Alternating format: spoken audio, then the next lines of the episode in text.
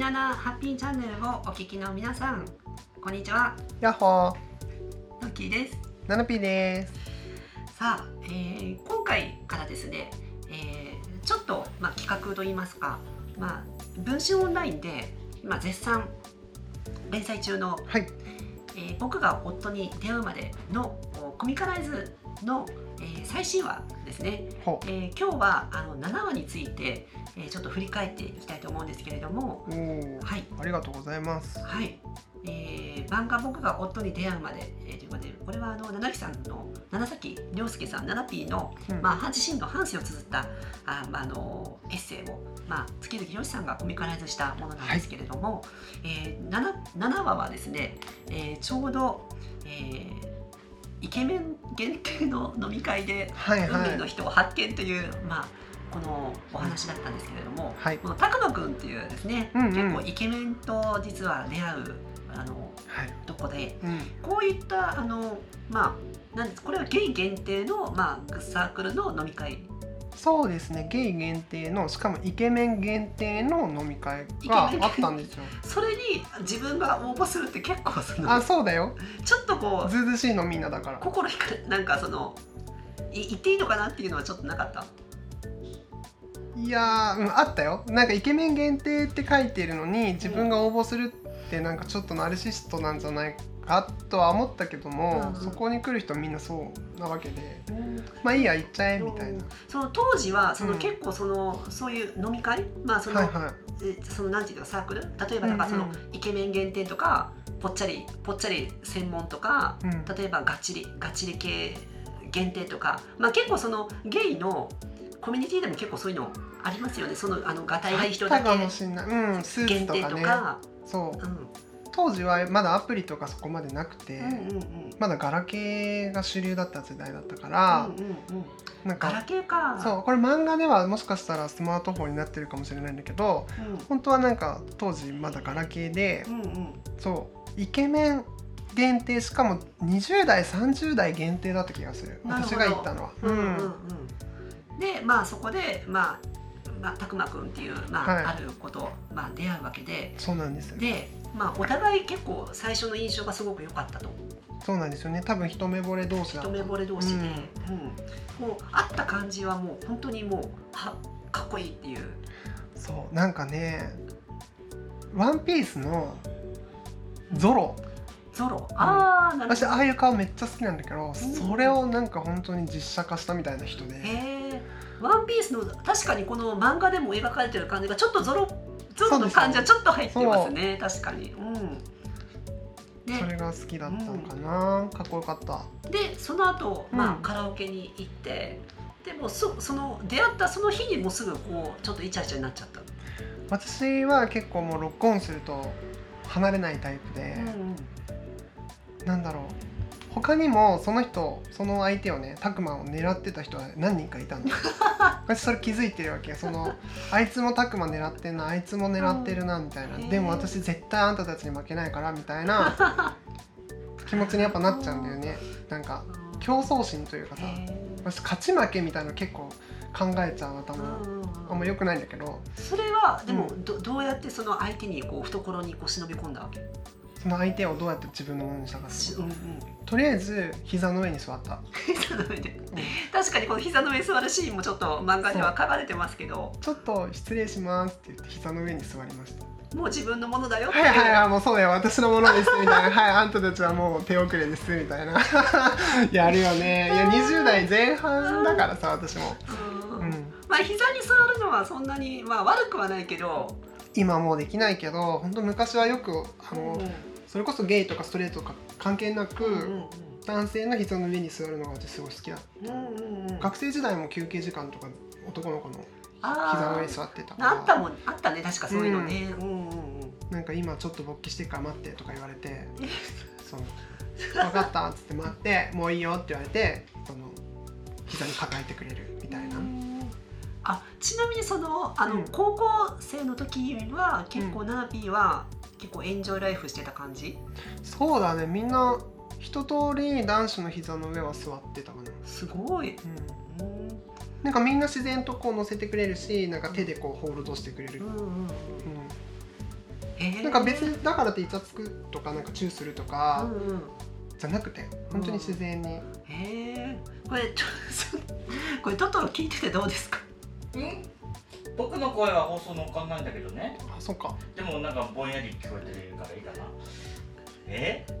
でもでも僕のんけの子がね結構ねあの男の膝の上に乗っかるっていうの多かったよ僕の頃。あトトロの膝の上に乗るってこと？うん。ああなるうん。で逆に僕がねあの、はい、気があるのかしら。うん。ほどうん。うん。お、ね、思ってんだけど実はのんけでしたみたいなもうなんだゲイのゲの字もないですみたいな。でもその、まあ、膝に座るのは、まあ、特男子とかで結構あったような気がする。うん。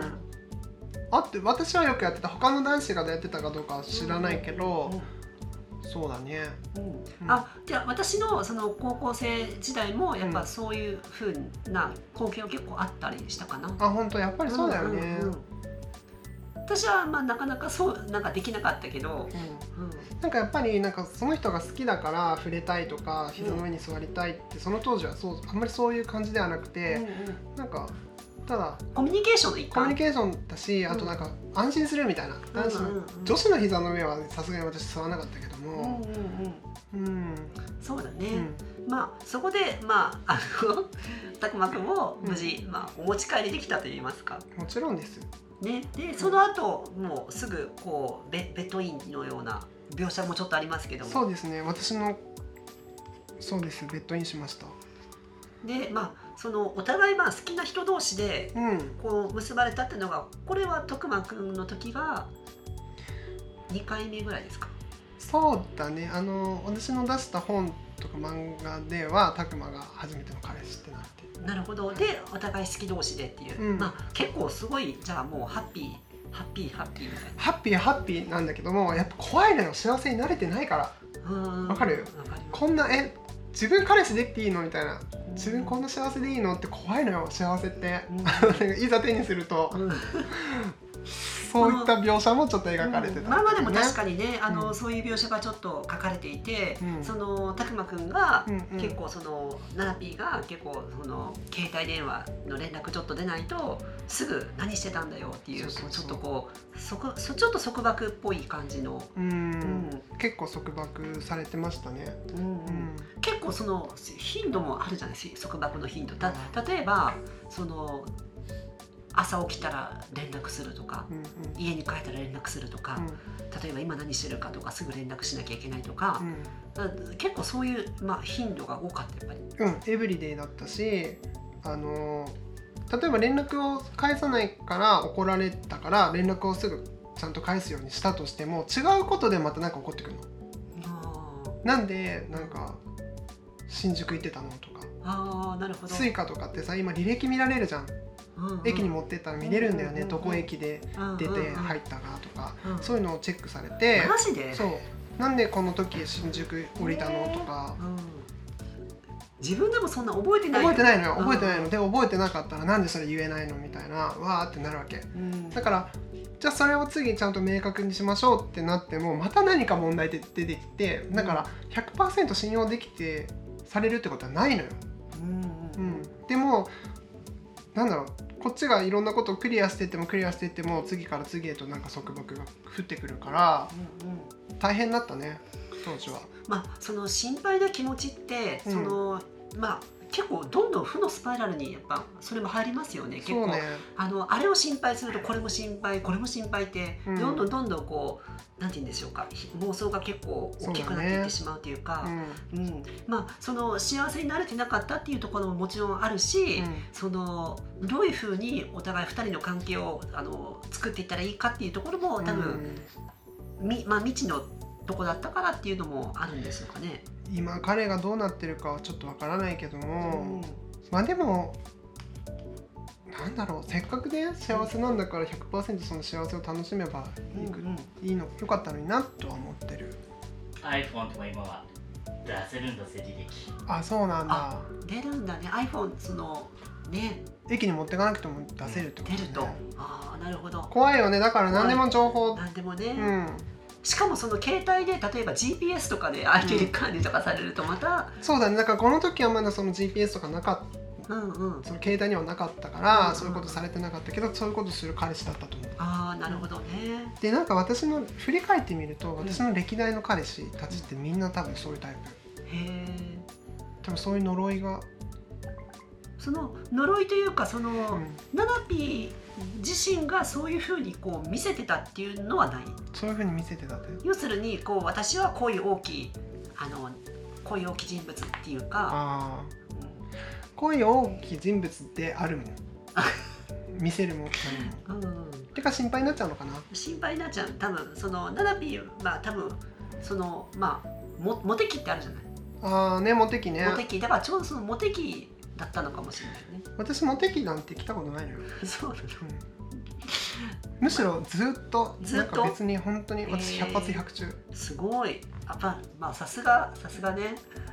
うん。うん。ちなみにあのこの漫画の中であのあの相手の股間があのすごく大きい大きいっていう描写が少しあって、はいはいはい。名前つけていいっていうこの名前を、えーつけるかどうかっていうシーンがそうだね。じ実際こうなんていう名前をつけたかっていう。